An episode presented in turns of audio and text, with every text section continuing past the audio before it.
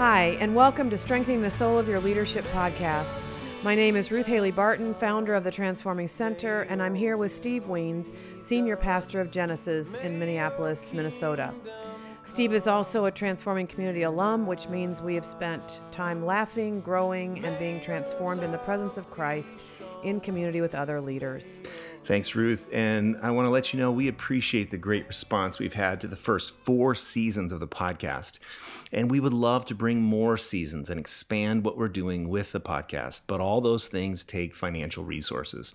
So if you've enjoyed the podcast, we invite you to become a monthly patron of the podcast by going to patreon.com and searching for Strengthening the Soul of your leadership podcast. Steve, what is Patreon? I don't even know what that oh is. Oh my gosh, you're such a Luddite. I know. Just enlighten me, please. Patreon is a great way that people who listen to you and who love the ministry of Transforming Center and who have gotten things out of this podcast to be able to give $2 a month, $5 a month or more and they get they get bonus content from you Ruth that no one else gets exclusive wonderful bonus content. There's no downside to that, is there? There is no, no downside. downside. So go to patreon.com, everybody.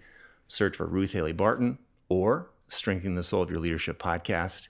And please join us by becoming a monthly patron. Here we are, episode six Rest for the Mind. And I love how slowly we're going through this mm-hmm. story. I mean, mm-hmm. really, yeah. like Elijah is just still mm-hmm. taking naps right. essentially mm-hmm. at this yes. point. That's all. Yes. Otherwise, the journey will be too much for right. him. And the so, angel like, says. Th- there's this beauty mm-hmm. to that. It takes time. There's no way to fast forward or microwave yourself through the growth that solitude needs to do. And Elijah teaches that big teaches us that big time. So uh, he got at least some rest for his body uh, when he slept twice. He ate some food, got some drink.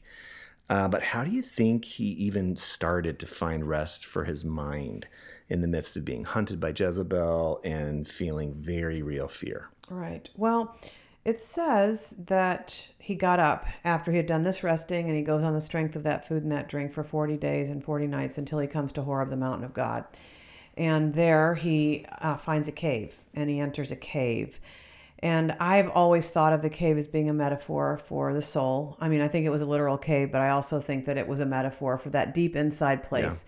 Yeah. Um, the Old Testament equivalent to the closet that Jesus mm-hmm. talks about in the New Testament. When you pray, go into your closet. Well, it's not a literal closet, it's that very inner place that no one else can access except us and God.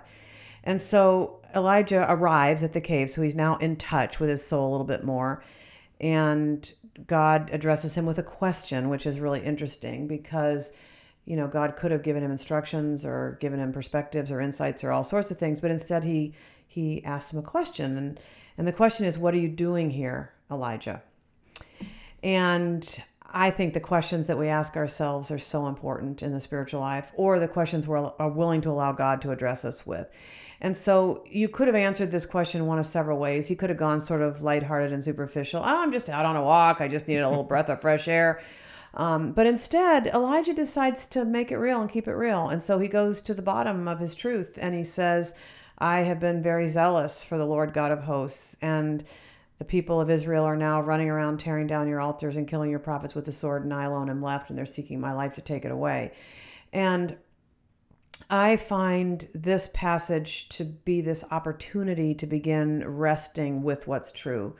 Rather than trying to fix anything, mm. Elijah's able to just put it all out there. Um, and that is that is a great deal of rest for both mind and soul. And back to Psalm 131, the ability to stop trying to figure stuff out you know, I'm not occupying my mind with things too great and too marvelous for me. In other words, too complicated. So I don't have any answers. I'm not even trying to seek answers right now, but I'm just telling you the truth.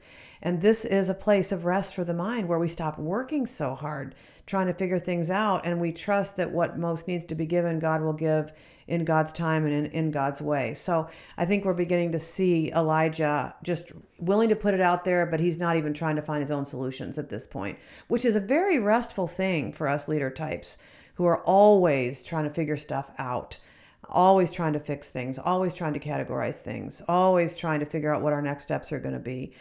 If we can cultivate solitude as a place of rest for the mind where we don't have to think stuff through, but we can just be with what is, we rest the mind and then God comes through when it's time, you know? I hear you drawing a real clear distinction between naming it over and over again and worrying Mm-hmm. about it and having it just you know that's the saying what is but saying what it Mm-hmm. Yeah. what it is so many times that you think that's going to solve it versus Mm-hmm. Just having a sort of sober hey th- this is what reality is i don't know what to do about it Mm-hmm. Yeah. here we are Right. And holding it in God's presence. I mean, that's that's what solitude is for too, is that we are literally bringing it to God. We are bringing it into God's presence, trusting that God will meet us, you know, there in the right time and in the right way, which he does. yeah Which he does. Oh man. Uh what are the limitations of the mind as it relates to experiencing union with god in this cave wilderness place Yeah. Well, sometimes I think about the difference between knowing about a person and actually having sat down and had coffee with a person. Um, so I have some heroes in my own, you know, faith. So someone like Martin Luther King Jr. or someone like that, I've read all. I've read. I read his sermons. I've read biographies. I've watched documentaries so I can say that I know a lot about him, but I've never had an encounter with him. Hmm. I never got to be across the table from him. I never got to be at one of his rallies.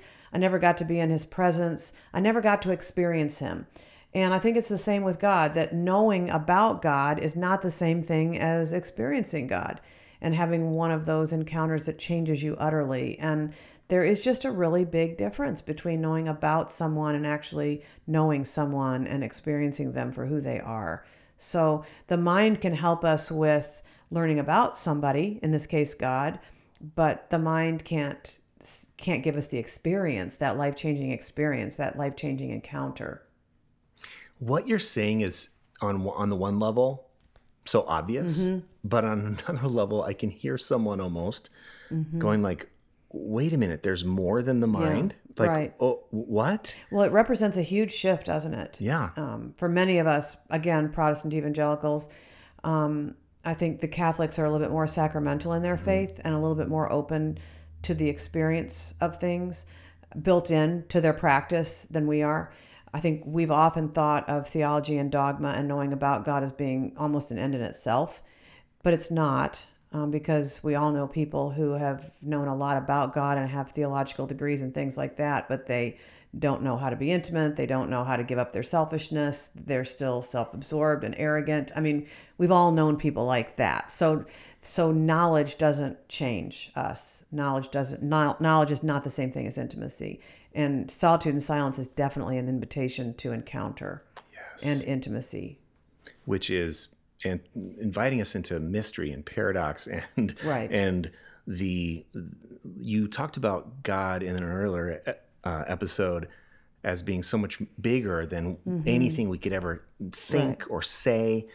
And this experience that Elijah is having and is about to have that's that's what he's about to see. Right. it uh, i'm remembering now richard rohr says that the mind prefers binary thinking so anytime we encounter something new that we never have it's either good or bad up or down black or white. And um, talk about how um, rest for the mind helps us move past the dualisms and the bifurcated thinking that that really limits us. Yes. Because what I'm not saying is that the mind is less No, than no, no, anything. it's just Um, yeah it's it just doesn't always give us the encounter that we're looking for. So the way Henry Nouwen talks about it, I find to be very helpful. Where he talks about allowing the mind to rest into the heart, that you're not dismissing the mind, you're not saying it's unimportant, you're not denigrating it in any way, you're not dismissing it, you're not cutting off from it. You're just saying, thank you very much. You know, you served me really well, thinking so hard all the time about everything. Now, mind, I'm inviting you to rest. And you're inviting the mind to rest into the deeper place, which is the heart or the soul. And I tend to use those two words somewhat interchangeably. So you're allowing the mind to stop working so hard so that you can rest in the experience, rest in the reality of who God is. So Rohr, in his book, um, Everything Belongs, also uses the metaphor of the moonlight and says that there's a difference between understanding how moonlight works, you know, how it reflects off the sun and all that, and just sitting in the light of the moon, letting it illuminate everything around you. That one is a thought and the other one is an experience, right? Mm-hmm. And so our words about God and our thoughts about God and our theological systems to try to categorize God and make sense of it all, um, that's that's like thinking about the moon and it's mm-hmm. not the same thing as just experiencing the beauty of everything in the light of the moon and so in solitude and silence we're actually experiencing the beauty of the light of god and how it illuminates everything in our path i'm just picturing a, a just a gradual letting go mm-hmm. right yeah and there's um there's a fear and then there's a oh. mm-hmm. yeah uh, in your book uh, in this chapter you write this we might notice the ways our wordy prayers keep us working at things in our head rather than allowing our mind to rest in God's heart of love, where God's good intentions toward us can make themselves known. And I would suspect that many of us, uh, we know how to keep working things in our heads. I know I do. But can we get tangible now? Mm-hmm. How do we start? To put our minds at rest? Mm-hmm. Well, um, we've already been practicing it a little yeah. bit. Um, as I said, we, we let the mind stop its hard work and we sit open and receptive, allowing God to take the initiative. And when thoughts do come, we let them just float on by like like boats on a river or like clouds in the sky. We do notice them, they are real, but we don't try to jump on the boat. We don't try to wrestle with anything. We just notice them and let them go and trust that God is at work beneath the level of our thinking and that God will continue to be at work and that there are things that can't be figured out in, in those thinking kind of ways anyway, but that those things that we're wrestling with, the answer will be given to us as a sheer gift of grace by God through His Spirit when God is ready for us to know these things.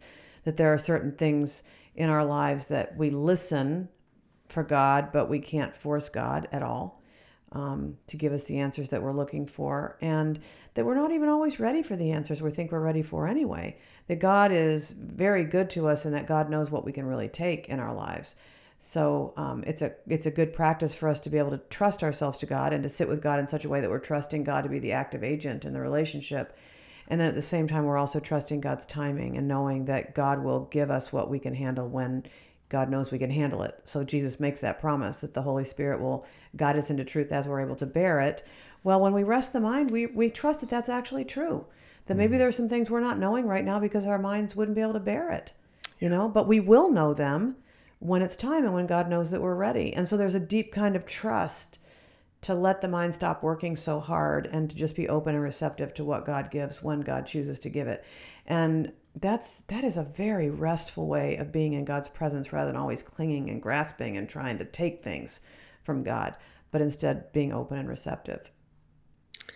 A restful way of being in God's mm-hmm. presence. And I wonder how many people listening would say, okay, when I am intentional about being in God's presence, is it restful mm-hmm. or is it, am I working hard? Mm-hmm. And would you say if, if people are working hard, then they're then they're staying in the mind. Is is is that one of the? Well, can we maybe let's take it down to the relationship between either two best friends or yeah. a married couple or whatever. That's good. And there's this intentionality that causes you to set aside the time to be together, to talk and to visit and all that. That's the intention. Mm-hmm. Um, when you get together, it doesn't often it doesn't feel like hard work. Mm-hmm. It can feel like enjoyment. It can feel like um, giving that person your best attention because you want to. Mm-hmm. Um, now, sometimes it's work. We know that there are certain kinds of conversations that can be more effortful, but um, in a good friendship or in a good marriage, the being together has a certain ease to it. Mm-hmm. Um, but the intentionality is just that you're giving each other your best attention right now rather than allowing yourself to be pulled in a million directions. And that's the beauty of it. And and in a comfortable friendship or a comfortable marriage, um, that being together is really satisfying. You don't need doesn't even really always matter what you're doing. Mm-hmm. Uh, it's just the being together that is satisfying and that continues to give you experiences with each other. I totally agree. And I also think that for for many of us, maybe we're not at that comfortable. You know, it's like Mm-hmm. So we like- don't know what it's like to like- be comfortable with another being. Yeah, yeah, like uh, Mm-hmm. I mean, um, and so even that is like this learning curve, and Mm-hmm. I think that's why I love back to Psalm one thirty one. Mm-hmm. That that really helps me. That helps me to go to God's desire is just to be with. Hmm. presence, and again, this is why let's not get too wordy. Let's focus on just our breath and our being. Yeah. So I, and the other reason why I sort of hammer that home is because I really do think for many of us, we're just beginners. Yeah. you know, And maybe always God will be, you know, maybe will be, yeah. always will be. Caught up as we are in all the oh human my. dynamics of our life. Um, can you share a story of a time that you actually felt release from the pressure of having to figure something out in your mind, uh, and you could actually rest in God Mm-hmm. instead? Maybe it was maybe it was a ministry decision or a relational conflict. Well, I remember a time in my early life as a writer when I was writing Equal to the Task, which was uh, one of my early writings. And I had been working really hard on getting my theological position on paper and all that sort of thing. And I had written about five chapters, and I thought, well, I'm going to go away for a bit of retreat time and read the whole thing through and see how it sounds, see if I like it. So I scheduled a day, a nine to four day at a retreat center, and I took this half of a manuscript and spent the morning reading it. And I hated it. Oh my oh, goodness, I hated it. It was angry, it was strident, it was not helpful, it was really weighted towards, you know, my own experience of things as a woman. It didn't give any credence or honor to experiences that men might have. And so that was really shocking because I was completely, I was under contract. The book was already being publicized. I was weeks away from a deadline. It was just a horrible thing. And I, I was just flattened by this awareness that mm. this was not publishable. It was not a worthy contribution at all. So not I knew enough about solitude and silence that I knew this part about how to rest with something and not fight with something.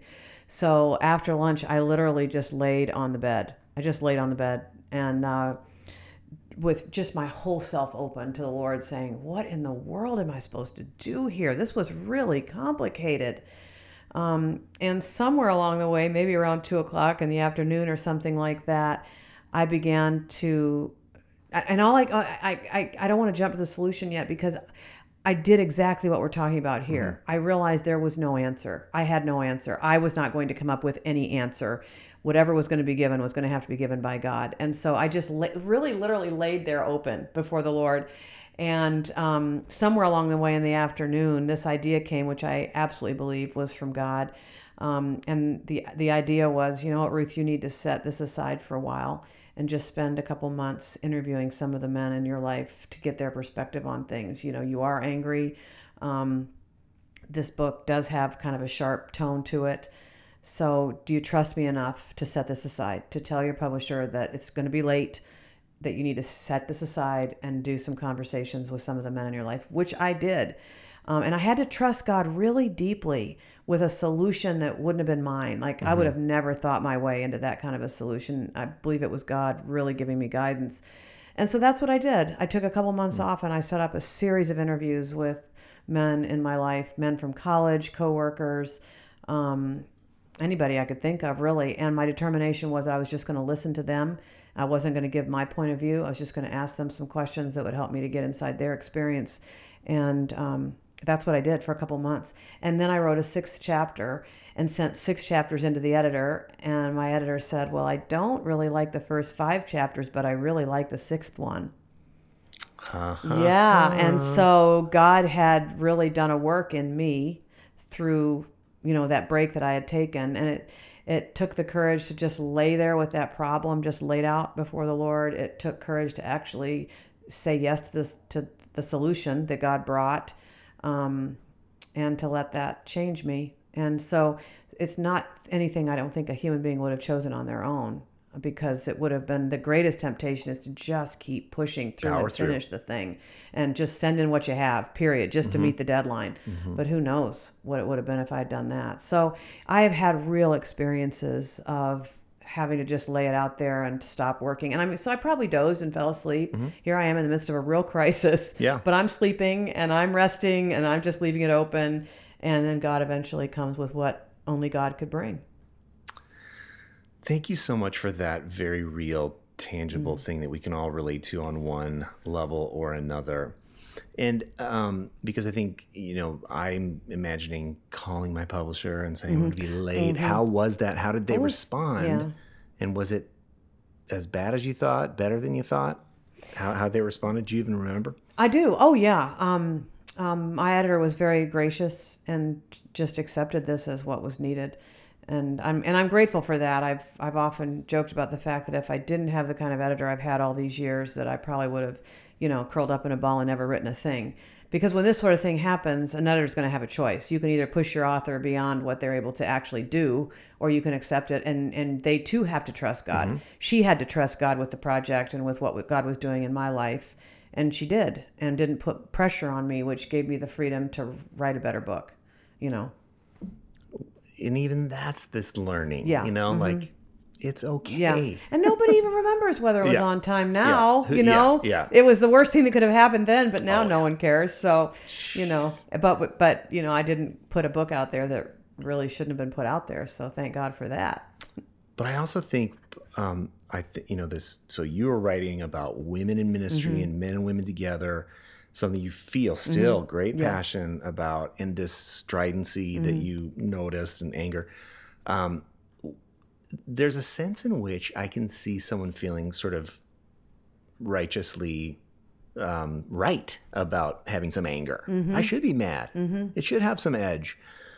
Was it hard to sort of let that go, or was it like, oh, clearly I have to let that go? I mean, you said you hated it. it was Like, humbling i Yeah. mean it was humbling because i thought i was over it Yeah, yeah. i thought that i'd come farther than i had um, and i thought i thought that i was writing from a more objective place and to have to see myself reflected in the mirror of this manuscript and to see that i hadn't come as far as i had thought i had come and that i was still that person was so humbling Mm-hmm. um, and and it and at the same time it it it really felt good to be able to let go and, and enter into some sort something new something that got me really unstuck and it was a turning point Yeah. not just for the book but it was a turning point for me Yeah. um, in, in terms of my own experience of these things So the book was Project A, but Project B was Mm-hmm. it was the transformation bigger, of. Ruth Haley Barton. So that's and that is no small project.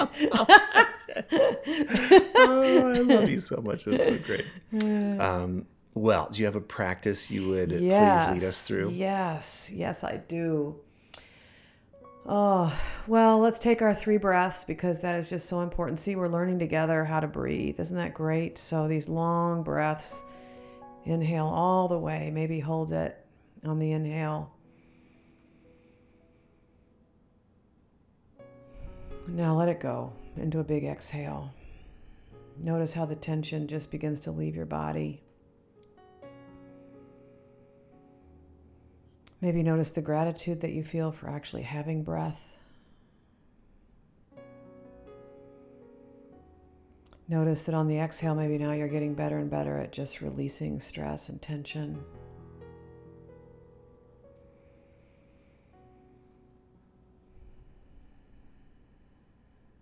And notice how the breathing helps you to be present in this moment. You can't be thinking about a whole lot of other things when you're just breathing and paying attention to breathing. So now I would invite you to allow to come into your consciousness something that you need to know in the stillness that you haven't been able to know in the noisiness and the busyness of your life. Some question, some issue, some mystery. You've tried really hard to know it and to figure it out cognitively, but it's just not coming that way. What is the I don't know place in your life that no amount of thinking and wordiness has been able, been able to touch with any kind of answer? And allow it to come fully into your consciousness and to just hold it in God's presence. Maybe say it out loud. Maybe tell God how it feels to not have an answer. How confusing, how frustrating. But resist the urge to try to grasp at an answer. Allow any related issues and concerns and thoughts to present themselves, but don't dwell on them. Just let them float by like the boat on the river, like the cloud in the sky, and just keep your question before God. And hear this statement from the poet Rilke. Many of you have heard this, but let's hear it again in relation to the question that you're holding right now. He says, Be patient towards all that is unsolved in your heart and try to love the questions themselves, like locked rooms and like books that are written in a very foreign tongue. Do not seek the answers which cannot be given to you, because you would not be able to live them. And the point is to live everything. Live the questions now. Perhaps you will then gradually, without noticing it, live along some distant day into the answer. So, as you hold your question before the Lord without trying to fix it or solve it, can you be patient with this thing that is unsolved in your heart? Can you rest with your question in God's presence?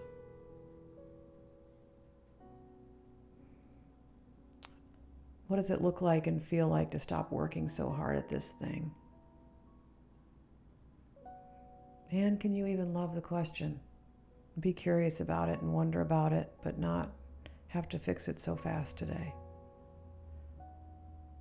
And say to the mind, Thank you so much for all your hard work, but right now, we're just going to rest with this thing. We're just going to drop into the deeper place of the heart and just rest there with the question.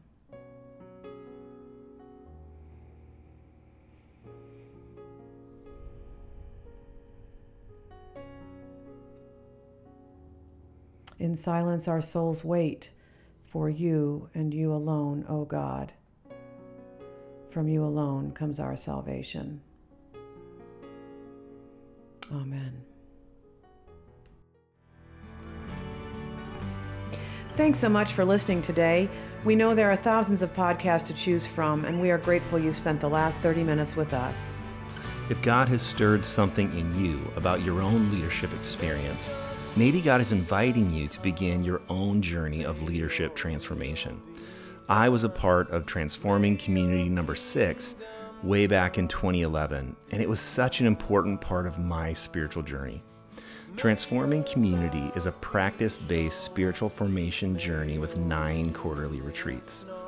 The Transforming Community is designed to integrate your spirituality and leadership helping you reclaim practices and experiences spiritual seekers down through the ages have used to open themselves to God's transforming work. Also, if you've enjoyed the podcast, we would love to hear from you, and there are three ways that you can respond. One is going to patreon.com, search for Strengthening the Soul of Your Leadership podcast, and you can become a monthly patron at various levels. Second is that you can share your favorite episode with friends. And third is you can go onto iTunes and leave a rating and review. To find out more about the Transforming Community Experience or to apply, go to transformingcenter.org. Thanks so much for listening to the podcast.